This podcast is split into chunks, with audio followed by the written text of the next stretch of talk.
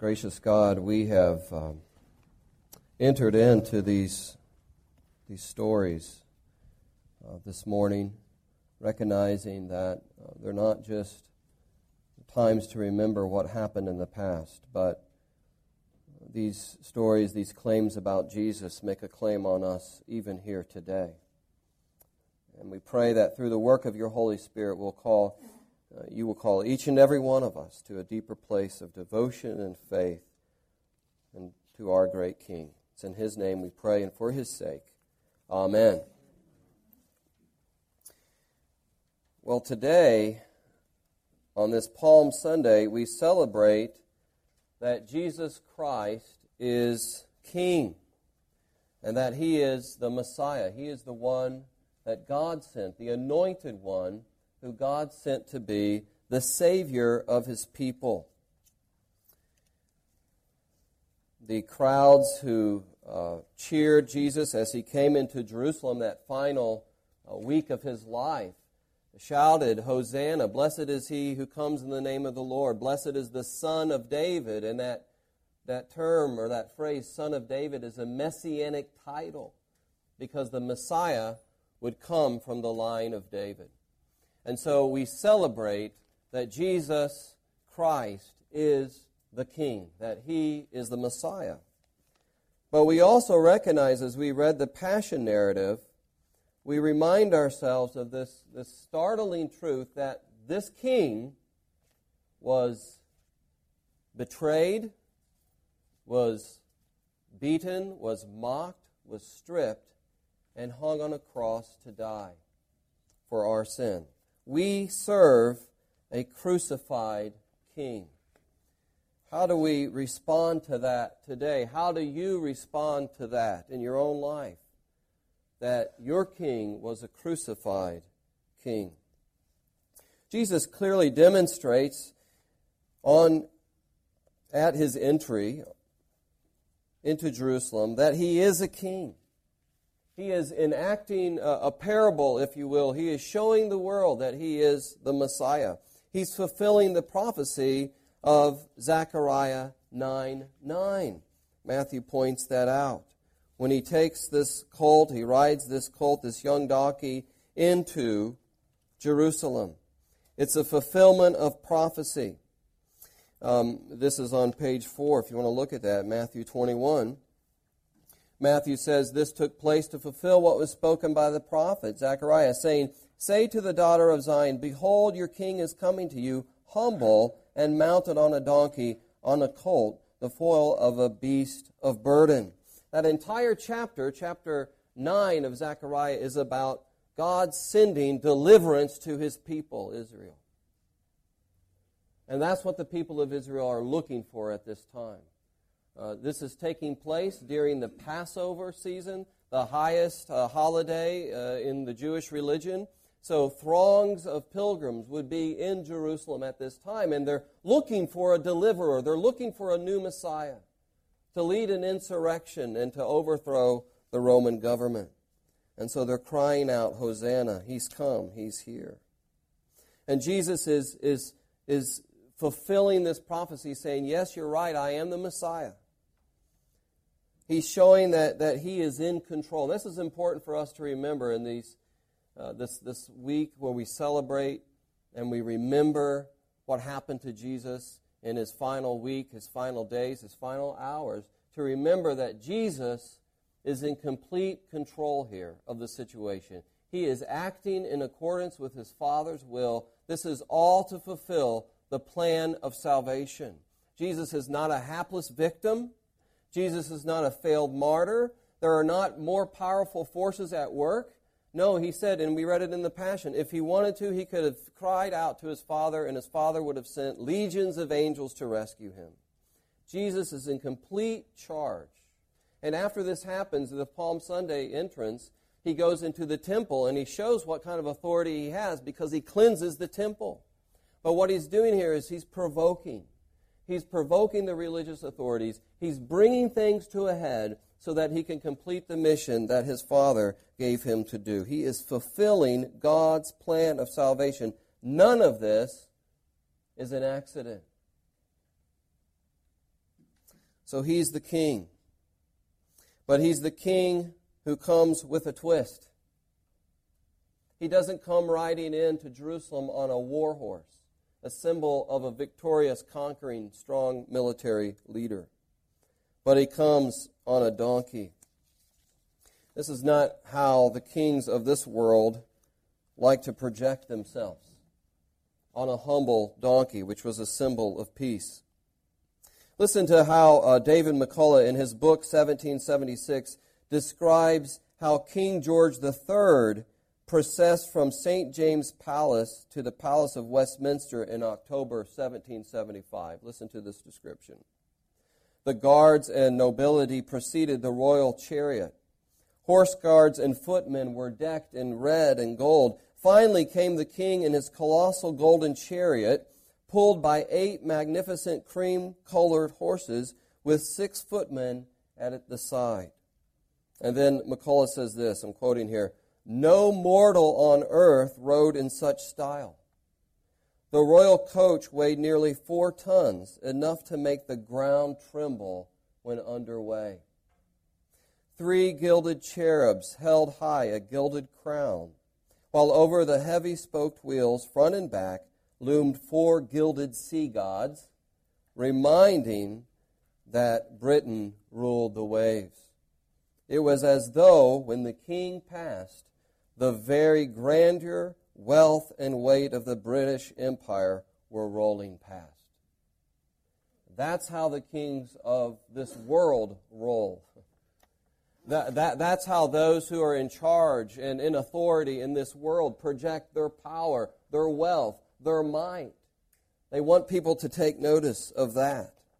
But that's not how Jesus came. Jesus came in humility and in peace. These crowds were right to shout Hosanna when Jesus came, to acknowledge him as king. Hosanna means the Lord saves. The Lord saves. And, and John Piper, in one of his sermons, talks about how that phrase kind of evolved over time. Earlier in Hebrew history, it was more of a plea, like, Lord, save us. It was a prayer. Something like you would, you would you'd cry out as you're drowning and you need a lifeguard. Help, save me. But then over time in Hebrew history, it evolved into a proclamation that the Lord has saved and the Lord is saving. Like something you'd say when the lifeguard finally rescued you. It, it, it's a cry of joy and celebration. And that's what uh, the people are doing here when Jesus enters Jerusalem. They believe that they have their Savior, their Messiah, who's going to deliver them from Rome. Hosanna, He is here. But then just a few days later, we know what happened. Some within this very crowd probably lent their voices to the crowd that shouted, as, as we did here just a minutes ago, Crucify him. Crucify him. Because he was not the kind of Savior, he was not the kind of king that they wanted. That raises a question for us, doesn't it? Do we worship Jesus based on who he really is? Do we worship Jesus as he's revealed in the pages of the New Testament? Or do we worship a projection of Jesus, who we want him to be? You know, there are people who call themselves Christians, who name the name of Christ. Their idea of Jesus is that Jesus is sort of an a, helper who will help me fulfill my, my own potential, my own dreams, my own plans. Jesus is sort of an add on, just sort of a spiritual boost when I need him. Uh, that, that's not the way that we see in the New Testament. The followers of Jesus, these apostles, these disciples, when they beheld Jesus' crucifixion and then when they saw him risen again, they gave their entire life to him because they knew what he had done for them. The Apostle Paul said in Galatians 2.20, It's no longer I who live, but Christ who lives in me. And the life that I now live, I live by faith in the Son of God who loved me and gave himself up for me. It's no longer I who live. When I look at the cross of Christ, abandon myself and give my life over to him. I'm not going to try to fit Jesus into my plans. Jesus is my plan. Jesus is my king. Jesus is my Lord. The cross shows us a different kind of power and a different kind of glory. The cross shows us the power of sacrificial love.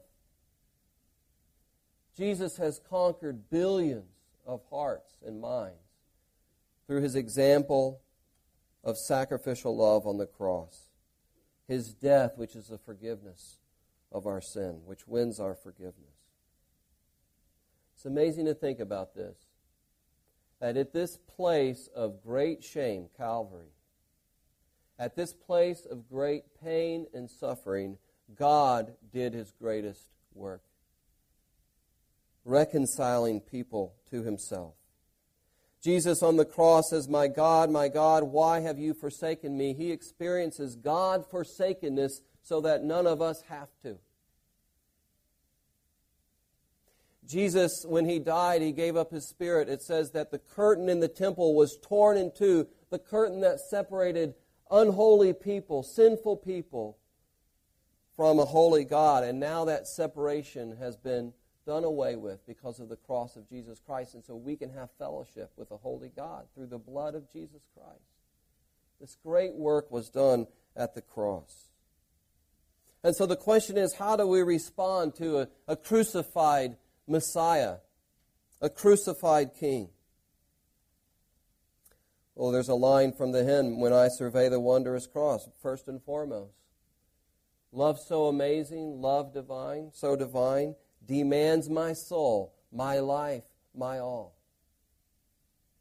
I have to keep the cross before me and remind myself that because he died for me, I shall live for him.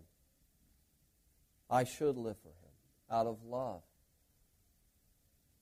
Response to his sacrificial love. Each and every day, keeping the cross before me.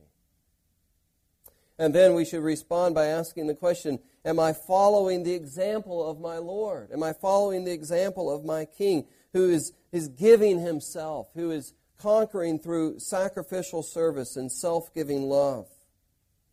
In our epistle from Philippians chapter 2, uh, the Apostle Paul talks about having the mind of Christ.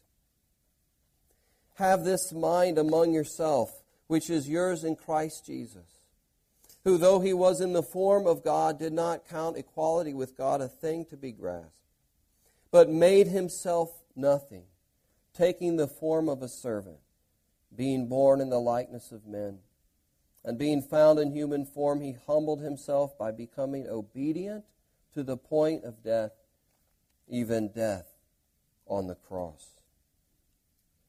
Paul's point here to the church of Philippi is that the body of Christ should operate this way having the mind of Christ, not looking out for our own interest, not looking out for our own self promotion or power or glory, but rather looking out for the interest of others, serving others out of love, understanding that this is what Christ has done for us.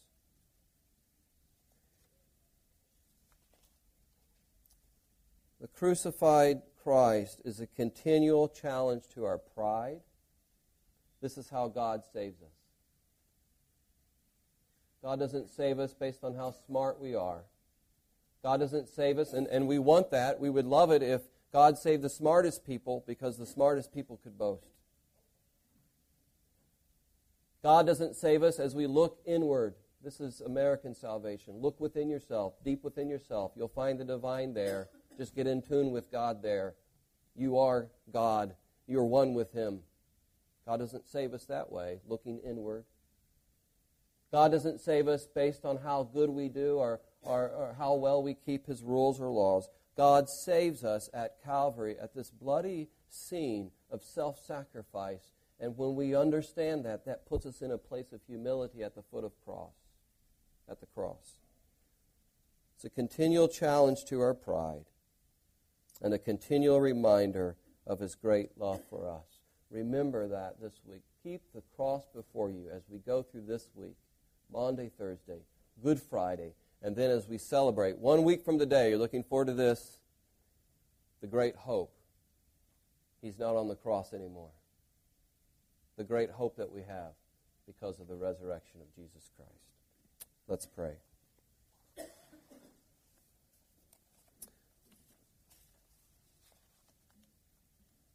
God, the cross is foolishness to man who's perishing. But to those who by your grace are able to see the glory of the gospel of Jesus, it is salvation. We thank you for revealing yourself there on the cross, the challenge that places before us. I pray that each of us would cling to the salvation that you have demonstrated, that you have won for us, and that we would walk in the way of the cross in our life, serving one another out of love. In Jesus' name I pray. Amen.